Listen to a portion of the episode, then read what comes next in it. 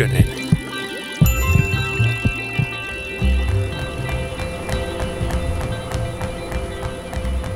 Tänään Tiede Ykkösessä vierailimme Kihussa, eli kilpa- ja huippuurheilun tutkimuskeskuksessa Jyväskylässä. Saamme kuulla millaisia testejä siellä urheilijoille tehdään. Urheilufysiologi, Kihun Sportslabin johtaja, dosentti Ari Nummella kertoo muun muassa, mitä ovat kynnysarvot, millaisissa treeneissä elimistö käyttää eniten rasvaa ja miksi hapottaminen on hieman harhaanjohtava termi.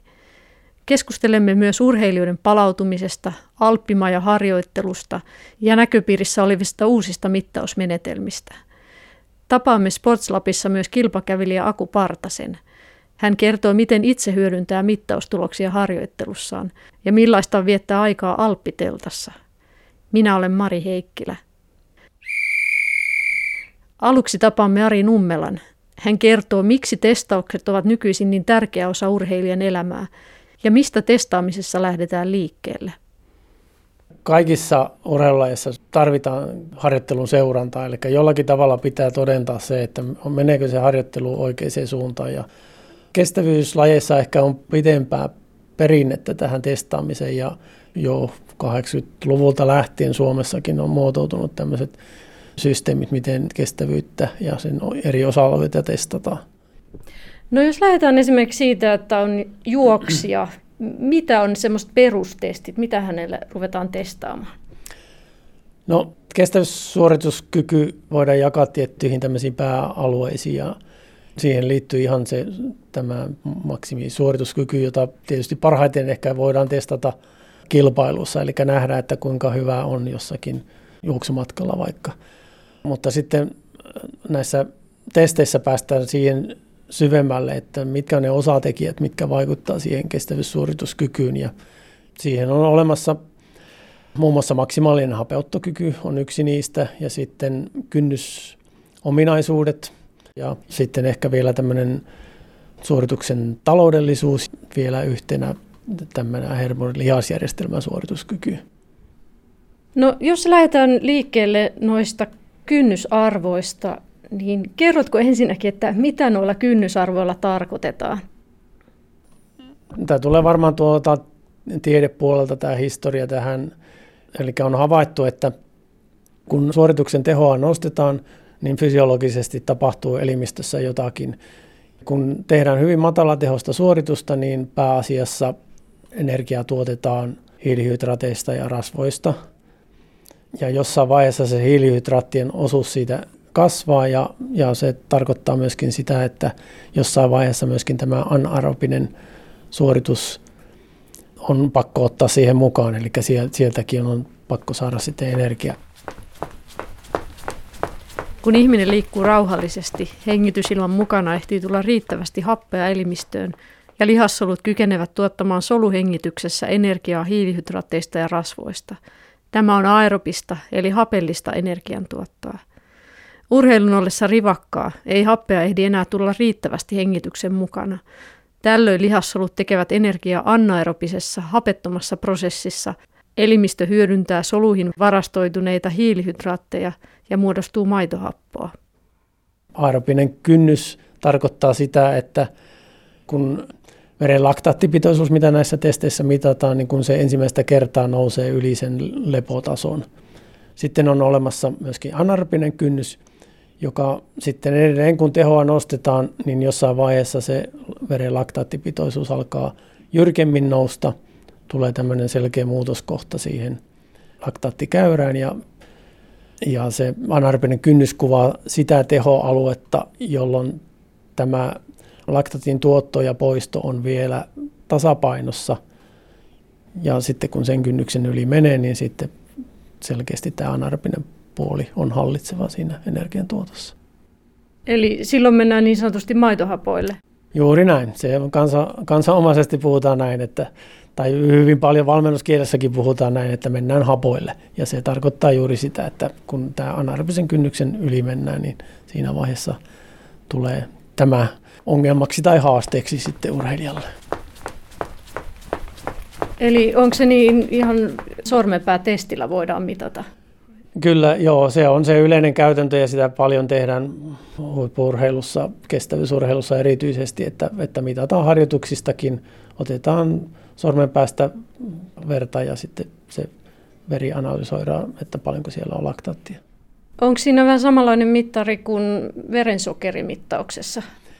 Joo, ihan samanlainen se ei ole, mutta on olemassa nykyään tämmöisiä pikamittareita, jotka on semmoisia kämmeneen sopivia laitteita ja, ja siihen on olemassa sitten liuskoja ja, ja siihen liuskaan sitten imetään se pieni verimäärä ja se, laite sitten analysoi sen pitoisuuden ja näytöstä katsotaan, että kuinka monta millimoolia siellä on litrassa laktaattia. Mutta käytännössä voidaan tehdä myös sillä tavoin, että otetaan vain se näyte ja sitten viedään labraan analysoitavaksi.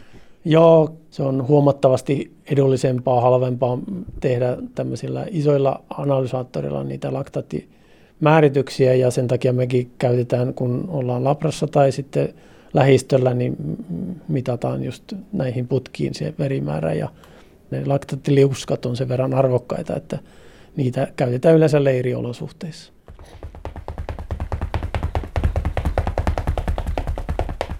Aika paljon kuntoilijan arjessa puhutaan tästä hapottamisesta, eli sillä kuvataan sitä, että treeni on aika tiukkaa. Esimerkiksi just itse olin tuossa kuntosalilla ja siellä tehdään näitä kyykkyjä ja sitten tota, hapotetaan sille, että jäädään sinne kyykkyyn.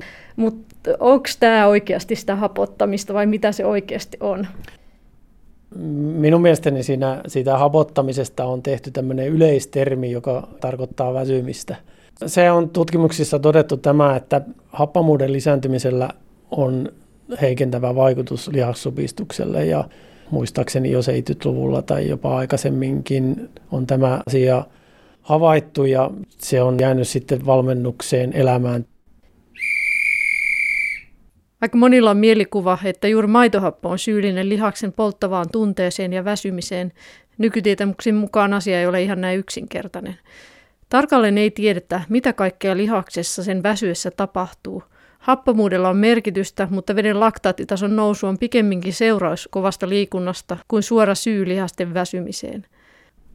Tämä hapottaminen liitetään, että se on se väsymyksen aiheuttaja, mutta se nykyään toki tiedetään, että se ei ole läheskään se ainoa tekijä, että siellä lihaksessa tapahtuu paljon muitakin, jotka ei ole mitenkään liittyy siihen, että se vetyinopitoisuus tai lihaksen happamuus kasvaa. Urheilijoiden kynnysarvoja mitataan nykyisin säännöllisesti, mutta miten tuloksia oikein hyödynnetään? Siinä on ehkä kaksi semmoista asiaa. On, toinen on se, että näillä kynnysarvoilla määritellään sitä eri harjoituksiin sopivat intensiteettitasot. Eli puhutaan arpisen kynnyksen alapuolella oleva tehoalue on tämmöistä peruskestävyysharjoittelua, ja sitten näiden kynnysten välinen tehoalue on vauhtikestävyysharjoittelua, ja sitten kun mennään yli sen anaerobisen kynnyksen, niin puhutaan maksimikestävyysharjoittelusta. Ja, eli määritetään joko sykealueet tai sitten juoksusta, kun on kyse, niin määritetään vauhtialueet, että missä vauhdissa se kynnys saavutetaan. Ja niitä sitten urheilijat ja valmentajat hyödyntää siinä omassa harjoittelussaan.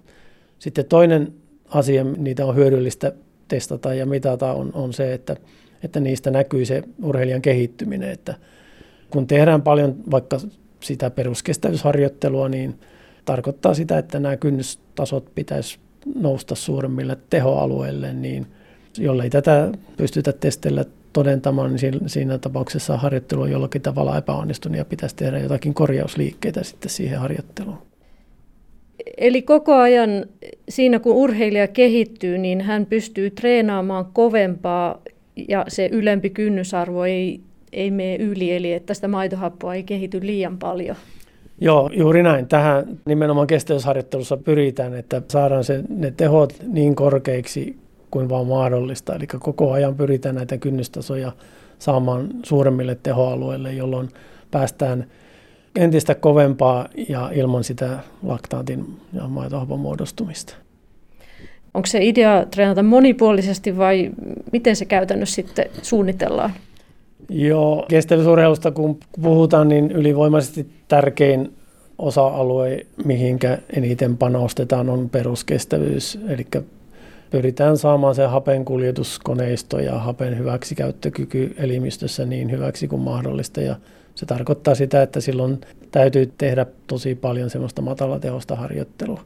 Onko se sen aerobisen kynnysarvon alapuolella sitten? Joo, aerobisen kynnyksen alapuolella olevia harjoituksia, niitä tehdään yleensä ehkä noin jotakin 80 prosenttia kaikesta harjoittelusta on sitä. Ja sitten taas, jos on joku pikajuoksija, niin se on sitten ihan erilainen se kuvio. Joo, joo, kyllä. Ei ihan tämmöistä peruskestävyysharjoittelua, mitä kestävyysjuoksijat tekee, niin pikajuoksijat välttämättä tee lainkaan. Ehkä jossakin verryttelyjen yhteyksissä tulee sen tyyppistä harjoittelua, mutta ei muuten. Kynnysarvojen ohella toinen tavallinen testi urheilijoille tehdään hengityskaasuanalysaattorilla. Testitilanteessa urheilijalla on kasvomaski. Menetelmällä voidaan mitata maksimaalinen hapenottokyky ja tutkia, miten paljon keho kussakin tilanteessa käyttää rasvaa tai hiilihydraatteja. Ari Nummela kertoo lisää. Siinä mitataan sekä sisään hengitettävän että ulos hengitettävän hapen ja hiilidioksidin pitoisuutta ja, ja näistä sitten, ja kun tiedetään vielä se kokonaishengitysmäärä, eli kokonaishengitystilavuus, puhutaan ventilaatiosta, niin kun nämä arvot tiedetään, niin niistä sitten pystytään laskemaan sitä, että paljonko elimistö käyttää siinä suorituksessa niin happea hyväkseen. Onko se niin, että mahdollisimman paljon pitäisi tulla hiilidioksidia ulos? No se ei ole tavoite, koska tämä hape- ja hiilidioksidin suhde muun muassa kuvaa sitä, että mitä energialähteitä siinä hyödynnetään. Eli, eli puhutaan tämmöisestä hengitysosamäärästä. Hengitysosamäärä on hiilidioksidin ja hapen välinen suhde. Ja silloin kun se suhde on 0,7, niin silloin se tarkoittaa sitä, että käytetään pääasiassa rasvoja siihen energiantuottoon ja sitten kun se nousee tonne yhteen, eli tasan yhtä paljon on hapen kulutus, kun on hiilidioksidin tuottokin, niin silloin käytetään pelkästään enää hiilihydraatteja siihen energiantuottoon.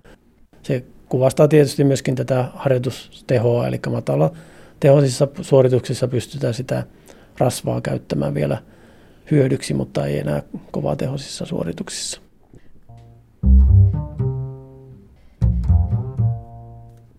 Nyt lähdemme Ari Nummelan kanssa laboratorion katsomaan, millaisissa olosuhteissa kynnysarvoja ja hapenottokykyä voidaan testata. Tuossa on juoksumatto, aika hervottoman kokoinen. Joo, se, me haluttiin sen noin isoksi sen takia, että pystyisi tuolla matolla tekemään sitten tämmöistä luisteluhiihtoa.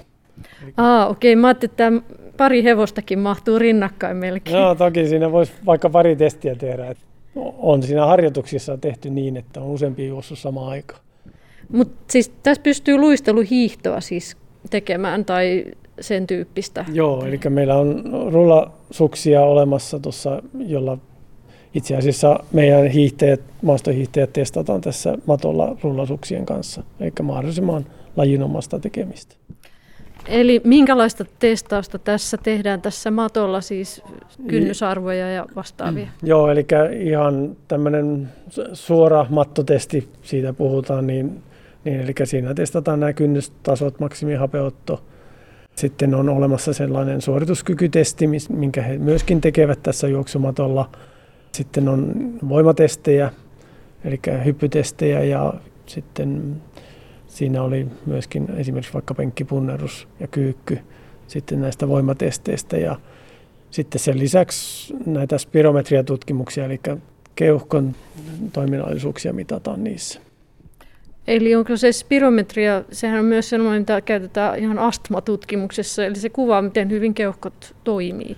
Joo, ja se oikeastaan yksi tässä seurannan tarkoituksenakin on, koska aika moni, käsittääkseni jopa yli puolet meidän maastohiihtäjistä on, heillä on tämmöinen rasitusperäinen astma, eli sitä hoitoa myöskin siinä kontrolloidaan. Miten paljon muuten otetaan sitten urheilijoista verikokeita ja mitä niistä tutkitaan? Onko täällä ihan jotain tulehdusarvoja ja tämmöisiäkin sit, mitä seurataan? Joo, ne on tietysti sitten lääkärin ohjeiden mukaan, niin seurataan joitakin tiettyjä asioita, jotka liittyy sitten ihan terveyden seurantaan, mutta sitten sit tietysti ehkä semmoiset oleelliset perusasiat, mitä yleensä varsinkin kestävyysurheilijoilla seurata, on nämä perusverenkuva, eli hemoglobini, ja sitten nämä verisolujen arvot ja rautavarastot on hyvin oleellista kestävyysurheilijoille seurata, ja D-vitamiini on ehkä semmoinen yksi yleinen asia, mitä seurataan. Tässä vaiheessa pääsemme jututtamaan kävelijä Aku Partasta, joka käy Kihun Sportslabissa useamman kerran vuodessa. Hän hyödyntää käyntejä kunnon ja terveydentilansa seuraamiseen sekä harjoittelun suunnitteluun. Säännöllisyys tässä on se avainjuttu, että nähdään sitten vähän miten kunto on kehittynyt ja miten eri terveydentilaan liittyvät jutut tsekataan läpi ja katsotaan, että kaikki on kunnossa. Ja, ja sitten useasti aina ennen kisoja käydään vähän katsomassa, että minkälainen kunto on ja sen mukaan sitten vähän kisaan tehdään suunnitelmaa, että minkälaisella matkavauhdilla lähdetään ja, ja mihin on niinku realiteetit. Tänäänkin olet nyt menossa tämän jälkeen vielä tuonne testaamaan, niin mitä te teette siinä? No tämä oikeastaan koostuu kahdesta osasta, eli meillä on ensiksi tuossa radalla tasotesti, jossa mitataan siis, kävellään kuusi kertaa tuhat metriä. Ja jokaisella kilometrillä kävellään yksi kierros tällaisten voimalevyjen yli, jotka sitten mittaa askeleen voimia. Ja se kertoo meille siitä kävelyn taloudellisuudesta, että se olisi mahdollisimman vähän energiaa kuluttavaa ja mahdollisimman tietysti eteenpäin vievää, että siinä ei olisi hirveästi jarruttavia voimia. Ja sitten siinä kilometrin välein katsotaan sormen päästä verinäytteestä toi maitohappo, laktaatti ja sitten sen mukaan määritetään aerobinen kynnys ja anaerobinen kynnys ja, ja niiden perusteella me sitten säädetään sitä harjoittelua. Eli harjoitteluvauhdit saadaan sieltä sitten, että millä psykealueilla kannattaa harjoitella ja, ja mitä aluetta vielä pitää kehittää. Ja nähdään myös, että miten se harjoittelu on purru, että jos siellä on ollut joku tavoite kehittää tiettyä osa-aluetta, niin sitten nähdään, että onko se toiminut. Ja sitten kun tullaan sieltä radalta, niin siirrytään tuohon juoksumatolle, jossa sitten tehdään semmoinen liikeanalyysi, eli katsotaan vähän askeleen eri vaiheessa noita nivelten kulmia ja, ja katsotaan, että ojentuuko lonkka ja rullaako nilkka ja, ja ojentuuko polvi. Eli tämmöisiä ihan perusjuttuja. Nähdään siitä videokuvaa molemmilta puolilta ja, ja sitten myöskin hidastuksena, että se on tosi tärkeä juttu meille. Kynnysarvojen mittaamisesta olikin tuossa Ari Nummelan kanssa jo puhetta, että niissä sitten käytännössä mitataan sitä maitohapon tai laktaatin pitoisuutta ja sitten nähdään se aeropinen ja anaerobinen kynnys ja, ja sitten sulla on koko ajan sykemittaus päällä, niin sä sitten näet, että mikä on se sopiva sykealueelle kullekin harjoitusmuodolle. Joo, kyllä, että ne, ne jonkun verran sitten vielä kynnyssykkeet saattaa elää niin kuin päiväkohtaisestikin, että, että sitten myöskin se oma tunne kertoo siitä, että, että milloin mennään tavallaan yli aerobisen kynnyksen. Et, ja monesti sen hengityksestäkin huomaa, että se aerobisen kynnyksen alapuolella oleva harjoittelu on usein aika sellaista helppoa ja, ja siinä pystyy puhumaan. Ja sitten kun mennään sen yli, niin se on huomattavasti hengästyttävämpää ja kokenut urheilija sen useasti ilman sykettäkin tuntee, että nyt saatetaan olla aika lähellä sitä tai sen yli. Mikä on sulla esimerkiksi tämä aeropinen ja anaerobinen kynnysarvo sykkeen suhteen? Tämä aerobinen kynnys on 160-165 välissä yleensä ollut ja anaerobinen sitten siellä 180 paikkeilla. Jonkun verran niissä on semmoista heittelyä riippuen testistä, että missä vaiheessa kautta ollaan ja minkälaista harjoittelua on ollut taustalla.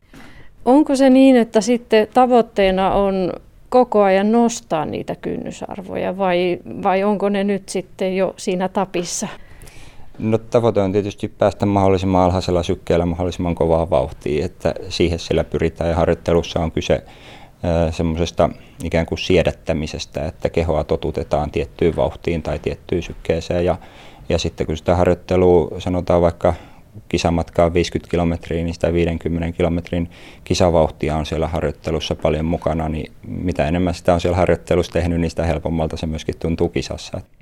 Eli käytännössä sitä treenataan, mitä halutaan. Joo, kyllä. Ja, ja sitten varsinkin 50, niin se aerobinen kynnys on sitä kisavauhtia aika määrittävä tekijä, että kun mennään aerobisen kynnyksen alapuolella tai siinä kynnyksellä, niin käytetään huomattavasti enemmän rasvaa kuin hiilihydraattia. Ja sitten kun mennään sen yli, niin suhde kääntyy. Mitä pidemmälle siinä 50 kisassa niitä hiilihydraattivarastoja pystyy säästämään, niin sitä paremmin yleensä sitten pärjää. Kehon koostumus ja rasvaprosentti ovat yksi asia, jota seurataan urheilijoilla. Kestävyysurheilijat kuluttavat runsaasti rasvaa, mikä näkyy myös kehon koostumuksessa, Akupartanen kertoo. Kun matka on aika pitkä ja äärimmäisestä kestävyyslajista on kysymys, niin sitten tavallaan se harjoittelu ja se elämäntapa muokkaa sitten urheilijan tietynlaiseksi, että, että kun harjoitukset on aika kuluttavia ja pitkäkestoisia, niin, niin sitä kautta sitten myöskin se rasvaprosentti yleensä on aina alhainen. Saako kysyä, mikä on rasvaprosenttisi? Nyt ei itse asiassa mitattu tuossa, että tota, katsottiin vaan paino, mutta kyllä se siellä niin kuin 10 ja 10 alle on perinteisesti kisakaudella sitten ehkä vähän vähemmän, että on ollut seitsemän tai kahdeksankin. Pitääkö sinun tehdä jotain sen rasvaprosentin eteen, että onko se niin päin, että pitää syödä riittävästi, että se ei putoa vielä pienemmäksi vai miten päin se menee se vahtiminen? No meidän lajissa, kun kulutus on aika kova, niin kyllä se on enemmän haasteena, että mistä sen energian saa. Ja sitten varsinkin kun treenit on pitkiä ja on aika vähän itse asiassa aikaa syödä, että jos tekee aamulla pitkän neljä tuntia kestävän aerobisen, niin siinä menee melkein jo lounasaikakin ohi, että sitten ne väliajat, mitä ei treenaa ja palautuu, niin silloin kyllä sitten yleensä kannattaa tankata ja panostaa siihen niin kuin ravinnon laatuun, että se olisi mahdollisimman monipuolista ja ihan silleen kuitenkin perus kotiruualla on pärjännyt, että ei ole mitään erikoisdiettejä. Paljon puhutaan siitä, että urheilijat pitää tällaista päiväkirjaa. Pidätkö tällaista ja missä muodossa se on ja mitä kaikkia kirjaat siihen? Mulla on silleen käytössä sykemittari, josta saa siirrettyä Bluetooth-yhteydellä puhelimeen ja sovellukseen kaikki harjoitusten tiedot ja sinne voi laittaa vapaasti kommentteja ja sitten tota, myöskin valmentaja pääsee näkemään ne ja kommentoimaan sinne, niin, niin ne on kyllä tosi hyvät ja yksityiskohtaiset tiedot, mitkä tulee silleen niin kuin luontevalla tavalla – ettei tarvitse enää nykyaikana itse kirjoittaa mihinkään ruutuviholle. Eli aika paljon se oma mittaus perustuu siihen sykemittaukseen, vai onko sulla jotain muita omia mittauksia sitten vielä lisäksi? No kyllä me itse asiassa pystytään harjoittelussa seuraamaan aika paljon sitä tekniikkaa myös, eli me nähdään esimerkiksi pystysuuntaista liikehdintää sen askeleen aikana, sitten kontaktiaikaa, minkä verran askel on ollut maassa – frekvenssiä seurataan myös. Nyt on uutena tullut tuommoinen wattimittari, eli askeleen tehoa mitataan. Sitten on tietysti syke ja hengitystahti on itse asiassa yksi, mikä noissa sykemittareissa nyt uutena on. On siellä niin kuin monta mittaria, mutta sitten myöskin se oma tunne on aika tärkeä mittari.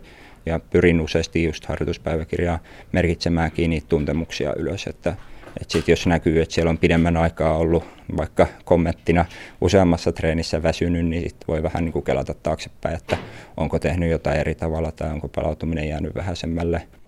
Miten se palautuminen, siinä on tämä sykevälivaihtelu yksi tämmöinen mittari. Miten tarkasti sitä seuraa? No aika monet kestävyysurheilijat seuraa tuota sykevälivaihtelua ja nukkuessa. Itse en ole nukkuessa pitänyt muuta kuin ihan tuota rannesykemittausta ja en ole sitä sykevälivaihtelua ottanut käyttöön, että se ehkä vähän häiritsee sitä unta. Onko se yleensä niin, että urheilijoilla se sykemittaus, se ei ole se pelkkä rannemittaus?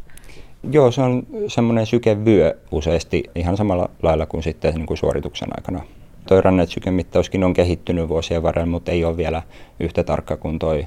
Ja sitten myöskin siinä sykevyössä usein on sitten muitakin antureita, eli siinä on, saattaa olla se hengitystahdin mittaus ja, ja sitten just noita askelmuuttuja, pystysuuntaista liikehdintää mittaavaa anturia ja semmoista, niin sen takia se on pakko olla meidän arjessa ja harjoittelussa käytössä. Myöskin tuo rannesykemittaus on vähän hidas reagoimaan, että jos tekee jotain vetoja, missä vauhti vaikka vaihtelee, niin se aika hitaasti reagoi ja saattaa sitten näyttää järkeviä lukemia vasta sitten siellä vedon loppupuolella. että sen takia myös niin toi on parempi, nopeampi reagoimaan toi sykevyö. Miten sulla oma harjoittelu, onko siinä joku prosentit, että X prosenttia on alle sen aerobisen kynnyksen ja onko sitten anaerobisen ja aerobisen kynnyksen välillä osa ja sitten onko sen ylikin vielä osa, minkälaisia ne on ne määrät? No se suhdeluku riippuu vähän siitä, että missä kohtaa kautta ollaan. Et syksyllä tulee aika paljon sitä perusaerobista harjoittelua, eli sitä kevyttehosta määräharjoittelua.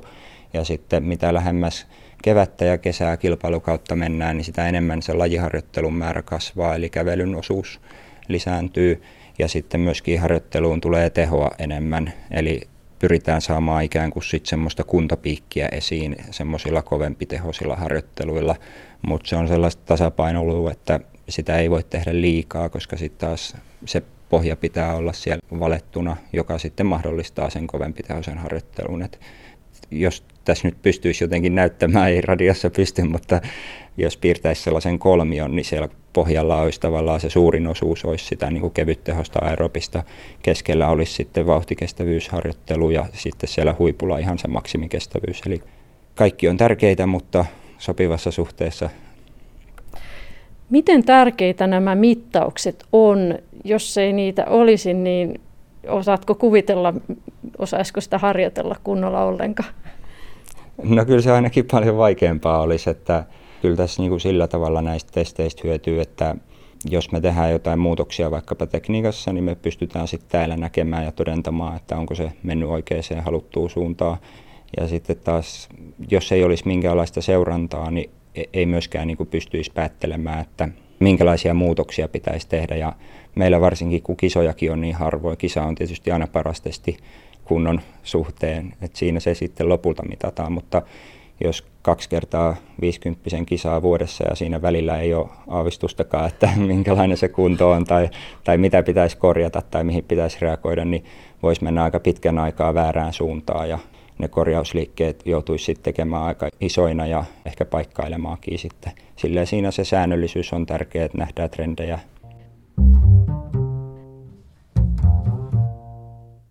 Palataan Ari Nummelan puheelle ja keskustellaan vielä hetki urheilijoiden palautumisesta. Liikarasituksella ja stressillä on huonoja vaikutuksia kehossa. Sykkeeseen vaikuttaa voimakkaasti autonominen hermosto ja, ja siinä autonomisessa hermostossa on erotettavissa kaksi osaa, on sympaattinen ja parasympaattinen puoli ja silloin kun meillä on stressiä, niin se sympaattinen puoli on aktiivinen ja sitten taas parasympaattinen puoli on aktiivinen silloin, kun ollaan levänneinä. Ja tämä sympaattinen puoli vaikuttaa sykkeeseen sillä tavalla, että se kohottaa sykettä ja sitten toisaalta se vaikuttaa sykeväleihin sillä tavalla, että se vähentää sitä sykevälivaihtelua. Sykeväli on aika, joka kuluu kahden sydämenlyönnin välillä. Jos syke on 60, sykeväli on periaatteessa noin sekunnin. Todellisuudessa syke ei kuitenkaan ole tasainen. Joskus väli voi olla esimerkiksi 1,1 sekuntia, joskus 0,9 sekuntia. Tätä luonnollista vaihtelua kutsutaan sykevälivaihteluksi. Mitä suurempi tämä vaihtelu on, niin sitä levänneempiä me ollaan ja sitä enemmän se parasympaattinen puoli vaikuttaa siihen. Ja sitten silloin kun on sympaattinen aktiivisuus taas voimissaan, niin silloin tämä sykevälivaihtelu pienenee, eli tasaisemmin sydän lyö se sympaattinen puoli on myös sitten semmoinen, joka stressitilanteessa aktivoituu, eli sydän rupeaa hakkaamaan säännöllisesti. Onko se niin sitten? Kyllä, eli oikeastaan on ihan sama, mistä se stressi tulee, että tuleeko se vaikka työstä tai opiskelusta tai ihmissuhteista tai, tai harjoittelusta. Niin se mekanismi on ihan sama, eli silloin tai sympaattinen puoli on aktiivinen ja se vaikuttaa sykkeeseen. Eli on kyse sitten ylikuntourheilijoista tai burnout-työntekijöistä, niin samanlaiset vaikutukset tulee sykkeeseen. Sehän on toisaalta mielenkiintoista, että se on niin, että silloin kun ihminen on rentoutunut ja tämmöinen, niin se syke on epäsäännöllinen tietyssä mielessä. Se ei ole yhtä tasainen kuin silloin, kun ihminen on stressaantunut. Kyllä, mutta näin se on, että se näkee jo suorituksessa, että kun lähdetään tekemään vaikka harjoitusta – niin mitä kovempi tehoinen on harjoitus, niin sitä enemmän se sympaattinen puoli aktivoituu sieltä ja sitä tasaväleisemmin myöskin sydän lyö. Kovan treenikauden keskellä on vaarana ylikunto, jota oikeastaan pitäisi kutsua ylirasitukseksi. Se on urheilijan burnout, joka on seurausta siitä, että elimistö on rasitettu enemmän kuin mistä sillä on mahdollisuudet palautua. Sen seurauksena suorituskyky laskee – Ari Nummela kertoo, mikä on palautumisessa tärkeää. Kaikkein tärkein palautumista auttava tekijä on uni. Ja unen aikana tapahtuu niin paljon, ja se on oikeastaan se ykkösasia, mihinkä pitäisi kiinnittää huomiota. että sitä unta tulee riittävästi ja se on hyvää laatusta. Ja sitten toinen, mikä tulee tässä ilman muuta mieleen, on, on se ravitsemus pitää olla kohdallaan, eli on, se ruokailurytmi on oikeanlainen ja myöskin se ravintosisältö on oikeanlainen. Sitten tietysti puhutaan näistä palauttavista harjoituksista, niin yleensä varsinkin kestävyysurheilijoilla se tarkoittaa, että tehdään niitä matalatehoisia harjoituksia, jolloin saadaan aineenvaihdunta vilkastumaan ja, ja sitä kautta sitten nopeutettua tai tehostettua sitten elimistön toimintaa. Sykevälivaihtelun lisäksi on olemassa helppo testi, ortostaattinen koe, jolla omaa palautumistaan voi kotioloissa seurata. Se on hyvin yksinkertainen testi, eli pääsääntöisesti sitä pyritään tekemään heti heräämisen jälkeen aamulla, koska se on taas semmoinen toistettavin ajankohta vuorokaudesta.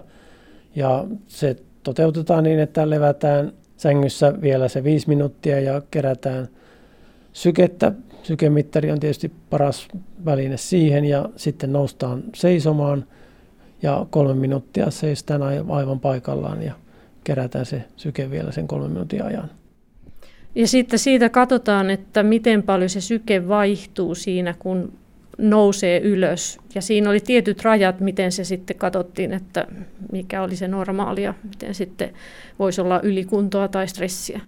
Joo, eli se on ensinnäkin se ortostaattinen reaktio, eli kun asento vaihtuu makuusta seisontaan, niin siinä tulee sykkeeseen juuri tällainen reaktio, eli se syke pomppaa ylöspäin ja sen jälkeen palaa jonkun verran alemmas ja sitten vakiintuu jollakin tietylle tasolle, mitä se seisonta-asento sitten tarkoittaa. Ja sitten näiden erotuksia, eli makuusykkeen ja seisontasykkeen välistä erotusta tarkastellaan. Se on toki yksilöllinen, yleisesti ottaen ehkä tuommoinen 20 lyöntiä siinä erotuksena, niin on semmoinen aika lailla keskiverto, mutta sitä pitää yksilöllisesti seurata. Jos syke pomppaa ortostaattisessa kokeessa ylösnoustessa selvästi tavanomaista enemmän, se on merkki ylirasituksesta. Tuloksia kannattaa verrata omiin aiempiin tuloksiin. Tämä vaatii sitä, että sitä tehdään säännöllisesti. Mieluummin kolme kertaa viikossa, niin saa semmoisen säännöllisyyden siihen, eli tietää, että mitä se hyvässä levänneessä tilassa itsellään tarkoittaa, että mitä, minkälaisia lukemia silloin on, ja sitten kun tulee kuormitusta tai stressiä elimistöön, niin miten ne arvot sitten muuttuu, niin niitä sitten pystyy hyödyntämään siinä omassa harjoittelussa. Jos ajatellaan nyt ihan normikuntoilijoita, niin sehän ei välttämättä sitten kerro siitä treeneistä, että sehän voi olla työstressi, joka yhtä lailla vaikuttaa siihen. Eli sit pitääkin analysoida, että mistä se voisi johtua, että tulee muutosta. Joo, ja tämä on oikeastaan sen testin hyväkin puoli ihan urheilijoitakin ajatellen, että varsin usein valmentaja varsinkin niin on tekemisissä urheilijan kanssa juuri sen harjoittelun ajan, mutta urheilijalla on tietysti muukin elämä olemassa, joka voi olla hyvinkin stressaavaa ja sitten sitä kautta tulla niitä ongelmia siihen harjoitteluun. Ja sitten jos on sekä sitä psyykkistä kuormitusta että sitten myös fyysistä, niin sitten se voi yhteisvaikutuskin olla suurempi. Joo, ja varsin usein kun puhutaan ihan ylikuntoon ajautuneista urheilijoista, niin kombinaatio tulee näistä kahdesta asiasta, että sekä, sekä se, että harjoitellaan kovaa, että sitten siihen tulee odottamattomia muita tekijöitä, jotka lisää sitä stressiä.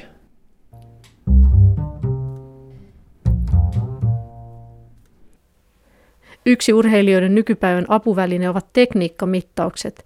Niissä voidaan esimerkiksi tarkastella jalkojen asentoa, vaikkapa polvikulmaa, suorituksen eri vaiheissa. Joko ne tehdään videoilla tai jollakin muilla laitteilla. Halutaan tietää teknisesti, että miten se suoritus menee ja tarkkailla vaikka jossakin lajissa polvikulman muutosta suorituksen eri vaiheissa. Siinä otetaan sitten pysäytyskuva ja ihan mitataan vai? Joo, siinä on mahdollista semmoinen ehkä monimutkaisempi ja aikaa vievämpi prosessi on se, että käydään kuva kuvalta läpi ja tehdään tämmöisiä tikkuukkomalleja siitä suorituksesta, mutta se on tosi aikaa vievä touhua ja sitä ei kovin useasti tehdä, koska urheilija ja valmentaja haluaa sen palautteen aika lailla välittömästi, niin silloin käytetään hyvin usein näitä hidastuskuvia tai pysäytyskuvia ja on olemassa jo valmiita semmoisia video-ohjelmiakin, jossa niitä kulmia pystyy sen ohjelman kautta niin suoraan laittamaan siihen ruutuun. Eli se on semmoista tekniikan hiomista sen suorituksen esimerkiksi pituushyppy tai korkeushyppy, niin katsotaan sitten, että se suoritus menee mahdollisimman hyvin teknisesti. Joo, juuri näin. Et se on valmentajan apuväline, koska silmä ei pysty läheskään niin tarkasti sitä suoritusta seuraamaan kuin mihinkään video pystyy, ja varsinkin jos käytetään hidastuksia ja saadaan sille omalle näkemykselle vielä vahvistusta sen videon kautta. No sitten mennään sitten semmoiseen asiaan, mikä on ihan tuttu kaikille, eli kehon koostumusmittauksiin. Miten niitä urheilijoiden kohdalla hyödynnetään? No kehon paino on tietysti yksi, mitä seurataan urheilijoilla aika säännöllisesti, tai pitäisi seurata ainakin, koska sillä on vaikutusta sitten suorituksiin. Ja sitten tämä rasvaprosentin mittaus on toinen semmoinen asia, mitä on ihan säännöllisessä mittauksessa ja seurannassa urheilijoiden osalta. Onko muuten niin, että mitä pienempi, sitä parempi? No ei se ihan näin yksi oikoinen ole. Toki useimmiten se rasvakudos on ylimääräistä painoa, joka ei ole hyväksi, mutta siinäkin tulee alaraja, jolloin tuota, että jonkun verran elimistö tarvitsee sitä rasvaa ja, ja se rasvaprosentti ei voi olla ihan minimaalisen pieni, muuten sitten tämmöiset hormonitoiminnat ja ja muuten elimistön toiminta alkaa oireilemaan. Kehon koostumusta voidaan mitata eri menetelmin. Ari Nummela kertoo. Meillä on ollut hyvin pitkään käytössä tällaiset ihopoimumenetelmät, eli mitataan neljästä tai useammasta kohdasta kehoa vakiopaikoista, niin mitataan ihopoimujen paksuudet. Ja sitten se on taulukkojen avulla sitten muutettavissa siihen rasvaprosentiksi. Ja se on luotettava mittari silloin, kun on luotettava mittaaja. Silloin kun sitä paljon tekee, niin siitä saa aika lailla toistettavan. Sitten nyt viime aikoina on tämä bioimpedanssimenetelmä yleistynyt ja näitä laitteita on useimmiten vaikka kuntosaleillakin, mutta näiden kanssa minun mielestäni pitää olla tosi tarkka, koska se ensinnäkin se mittaus pitää olla huolellisesti tehty ja ohjeiden mukaan. Ja sitten siihen vaikuttaa tosi paljon myöskin se, että, että minkälaisessa ravitsemustilanteessa tulet siihen mittaukseen. Joten meillä yleensä toteutetaan se niin, että se on aina aamumittaus, eli yöpaaston jälkeen ollaan kutakuinkin samanlaisessa tilanteessa aina joka kerta. Niin siinä vaiheessa tehdään tämä mittaus. Eli se bioimpedanssimittaus perustuu siihen, että miten elimistö johtaa sähköä. Joo, se perustuu juuri siihen, että eri tavalla lihaskudos ja rasvakudos sitä sähköä johtaa. Kuitenkin aika pieni sähkömäärä ei tunnu missään. Joo, joo, ei, ei, ei, ei sitä huomaa edes. Alppimaja harjoittelu on nykyisin tärkeä osa urheilua, etenkin kestävyysurheilua. Ari Nummela kertoo Sportslapissa alppiteltoista ja mökeistä, joita suomalaisurheilijoilla on käytössään. No kestävyysurheilussa nykypäivänä se on ihan oleellista, että pyritään hyödyttämään sitä vuoristoharjoittelua, koska sillä pystytään saamaan semmoinen ehkä jostakin puolesta prosentista kahteen prosenttiin jopa enemmänkin hyötyä siihen suorituskykyyn ja toki huippukestävyysurheilijat sitä kannattaa hyödyntää sitten. Ja siihen on sitten tullut mukaan myöskin nämä alppimajat ja alttiteltat, mitä pystytään käymään. Eli simuloidaan näitä olosuhteita ja saadaan samanlaisia vaikutuksia aikaiseksi. Onko tässä jossain Jyväskylän lähellä sitten mahdollisuus semmoisen alppimaja? Missä niitä on? No Suomessa on tällä hetkellä yksi alppimaja valmistu tänä kesänä. Liikuntakeskus Pajolahdessa on mahdollisuus semmoisessa yöpyä, mutta tuossa noin 10 metrin päässä tuolla on alppiteltta, Eli meilläkin on näitä joitakin käytössä, mitä sitten niitä lainataan urheilijoille. Ja. Voidaanko mennä katsomaan sitä telttaa? Ai niin, se on tommonen. Jaa. Joo, eli tähän on tosiaan teltta. Eli tämä on ihan telttakangasta, mutta sitten siinä on suurin osa on tuommoista läpinäkyvää ikkunakangasta. Ja se on tuommoinen vuoteen kokoinen. Eli se on semmoinen, että siellä voi nukkua lähinnä. Joo, niitä on tietysti erilaisia, mutta tämä, mikä tässä nyt on nähtävillä, niin se on, on sellainen, että, että se voi asettaa vaikka sängyn päälle ja sä pystyt viettämään siellä yön, eli nukkua siellä. Käytännössä se on tietenkin vain yöllä sitten, miten sitä alppimajaa voi hyödyntää. Just näin, eli ajatuksena olisi se, että pystyisi siellä mahdollisimman monta tuntia vuorokaudessa viettämään ja pyrkimys on jopa tuommoiseen 14 tuntia vuorokaudessa, mutta, mutta käytännössä sitä ei näissä telttaolosuhteissa, koska tar- tarkoittaa sitä, että makoilee sängyllä 14 tuntia vuorokaudessa, niin se, se ei ole ihan järkevää. Tai oleskelisi siellä Pajulahdella siinä mökissä sisällä. Niin, toki sinne saa paljon enemmän tunteja sitten siellä mökissä, kun se... Voi seistä kuitenkin. Niin, ja saa, saa enemmän kuin se kahdeksan tuntia päivässä. Onko se käytännössä kuitenkin niin, että sit suurin osa urheilijoista on sitten jossain oikeassa alppiolosuhteissa? Joo, sitä edelleenkin paljon, eikä tämä, tämä niin kuin poissulje sitä edelleenkään, että, että kannattaa ihan niitä oikeitakin vuoristo-olosuhteita hyödyntää. Kuinka paljon siellä pitää oleilla, että siitä on hyötyä? No semmoinen yleinen ohjeistus, jos ajatellaan sitä punasolumassan lisäämistä, niin pitäisi saada semmoinen vähintään kahden viikon, mielellään kolmen, jopa neljän viikon jakso sitten siellä korkealla. Kävelijä Aku Partanen hyödyntää alpimajaharjoittelua kotioloissa. Sen vaikutuksia seurataan verikokein. Oli tuossa juuri, sinulta otettiin verikokeita. Minkälaisia verikokeita tällä kertaa otettiin?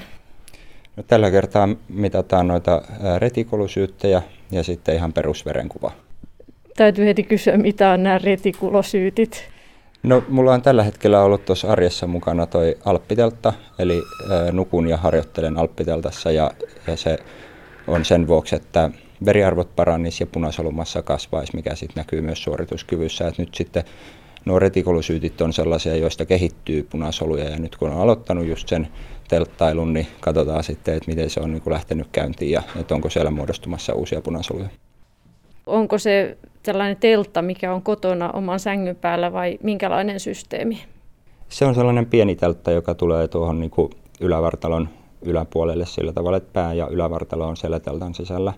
Ja sitten siinä on keskusyksikkö, josta sitten letkua pitkin tulee ilmaa sinne itse telttaan ja, ja siellä sitten nukun yöt ja päivälevon yleensä on ja sitten toinen teltta on semmoinen isompi, missä on kuntopyörä sisällä ja sitten siellä pystyn tekemään harjoituksia myös. Eli semmoinen 10-12 tuntia tulee vuorokaudesta oltua siinä hypoksia olosuhteissa.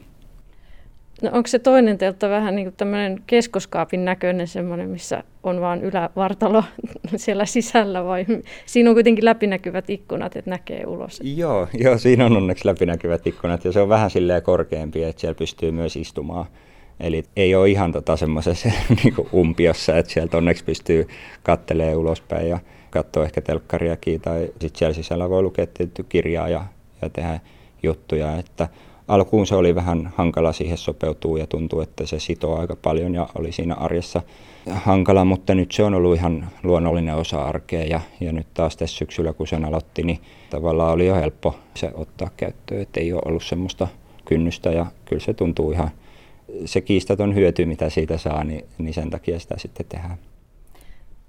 Onko se niin kuin koko vuoden ympäri se alppimaja käytössä?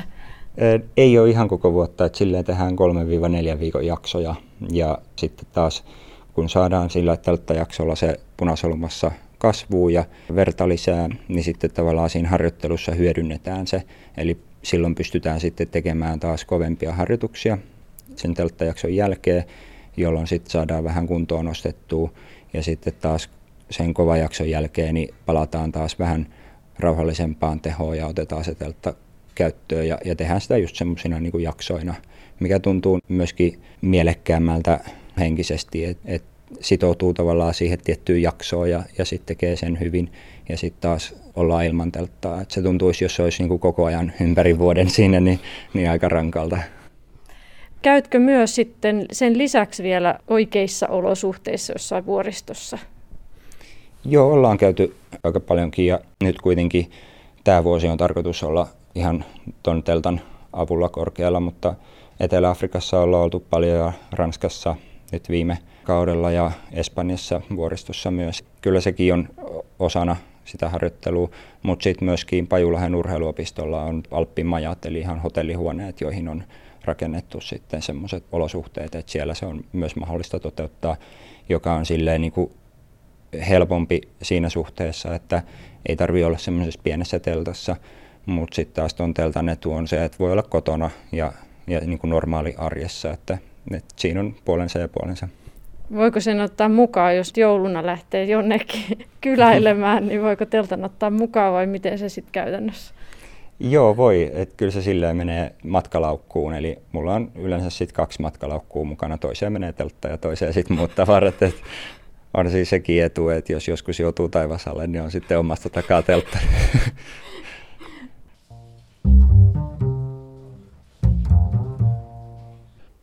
Katsomme vielä lopuksi hieman tulevaisuuteen. Ari Nummela kertoo, mitä uusia mittauksia on luvassa urheilijoiden hyödyksi. Tällä hetkellä on jo käytössä monilla esimerkiksi vaikka näillä areenoilla tämmöiset, että pistetään vaikka pelipaitaan tämmöinen tunnistustäki ja olemassa sitten vähän niin kuin GPS-systeemi, mutta se on paikallinen systeemi, paikallinen verkko, joka vielä tarkemmin pystyy paikantamaan sen täkin ja seuraamaan sen pelaajan liikkeitä tai sitten välineen liikkeitä. Eli tämä on esimerkiksi joukkueurheilussa voi sitten auttaa siinä, että mihin voi valmentaja kiinnittää huomiota, että nyt se jäit sinne ja nyt sun olisi pitänyt olla tuolla. Joo, siitä pystyy käyttämään muun muassa tähän sitten ihan tämmöisiin taktisiin asioihin, mutta myöskin siihen, että miten pelaaja vaikka sen pelin aikana liikkuu, minkä, minkälaisia vaatimuksia se, että kuinka paljon tulee tosi nopeita sportteja ja kuinka paljon sitten on ihan kävelyä ja kaikkea siltä väliltä, että pystyy sitä peliä analysoimaan fyysisesti. Niin ja sitten tavallaan sitä treeniä myös, että minkälaista treenausta kannattaa tehdä. Joo, ju- juuri näin, että, että kun tiedetään ne pelin vaatimukset, niin sitten voidaan se harjoittelu suhteuttaa siihen. Yksi suuntaus on, että mittauksista, esimerkiksi hemoglobiinin ja laktaatin analyyseistä, pyritään tekemään ei-invasiivisia, eli ilman verikoetta tehtäviä – tässä hyödynnetään infrapunaspektroskopiaan perustuvia menetelmiä, joita jo käytetään lääketieteellisessä kuvantamisessa. Ideana on, että liikkuja voi sykemittarin tavoin pukea laitteen ylleen ja saada mittaustietoa. Tiedän muun muassa näistä laktaattimittauksista, että niitäkin pyritään kehittämään siihen suuntaan, että ne ei olisi enää tämmöisiä invasiivisia, eli, eli tarvittaisiin sitä verinäytettä. Puhutaan näistä infrapunalaitteista, niin Eli katsotaan, että miten se veri sitten taittaa sitä valoa eri tavalla, että jos siellä veressä on paljon sitä laktaattia, niin saadaanko sitä sitä kautta kiinni. Ja tiedän, että sitä saadaan, mutta se, että kuinka tarkaksi se menetelmä sitten tulee, niin se kai siinä on kysymys. Kuinka kaukana se on tulevaisuudessa? Tiedän, että se on mahdollista mitata, mutta se, että se on sitten tämmöisenä kuluttajatuotteena, niin en osaa sanoa, että kuinka paljon siihen menee aikaa. Ja vielä ensin tulee varmaan kuitenkin urheilijoiden käyttöön esimerkiksi tämmöisissä leireillä ja tämmöisissä. Joo, tai äh, uskoisin, että se asia menee kyllä myöskin niin, että jos siitä joku firma kiinnostuu, totta kai heidän on myöskin siinä ansaintalogiikka mielessä ja silloin se tarkoittaa sitä, että se pitäisi saada mahdollisimman monelle kuluttajalle se tuote ja uskoisin, että sitä ajatusta viedään näin eteenpäin. Niin, että se voisi hyvinkin olla, että se tulisi kuluttajien kautta. Joo, ja mun mielestä myöskin, vaikka näissä sykemittarirannelaitteissa, niin, niin nekin suunnataan hyvin pitkälti sitten mahdollisimman monelle kuluttajalle, ei pelkästään sille suppealle huippurheilijalle joukolle, että enemmänkin sitä huippurheilijaa ovat siinä tämmöisessä markkinointitarkoituksessa siinä mukana, eli markkinoidaan heidän kauttaan niitä tuotteita.